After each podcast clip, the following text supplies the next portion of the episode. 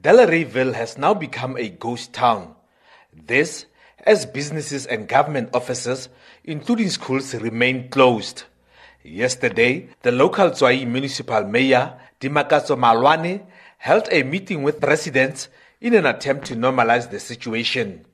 However, some residents were not interested in what she had to say and chaos nearly erupted. The residents' spokesperson, Fanim Kantela, says they want Mahumapelo to address them. We turned the mayor away because we already gave her three memorandums, which she did not respond positively to. They have failed us, and now we want the premier to personally come and intervene on this matter.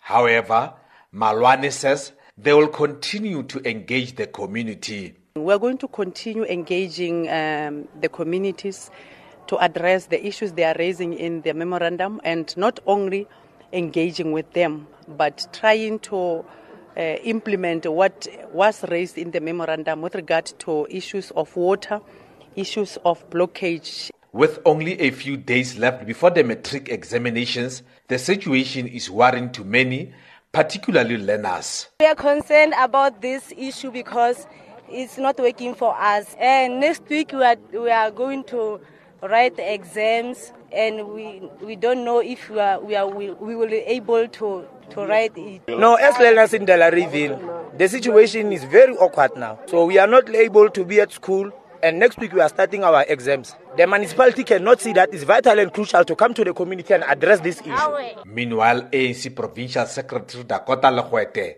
has warned against violence. He has also urged relevant authorities to urgently seek a solution to the problems in the area. Those who are elected as public office bearers needs to listen to our people. They need to speak to them, and something needs to be done to ensure that uh, whatever demands that are, uh, are requested by communities are met. And those who are responsible as public office bearers, be the mayor, the MECs, the premier, needs to respond. Residents have vowed to continue with their protests until the provincial government respond to their demands. I'm Patrick Dintua in Delareyville.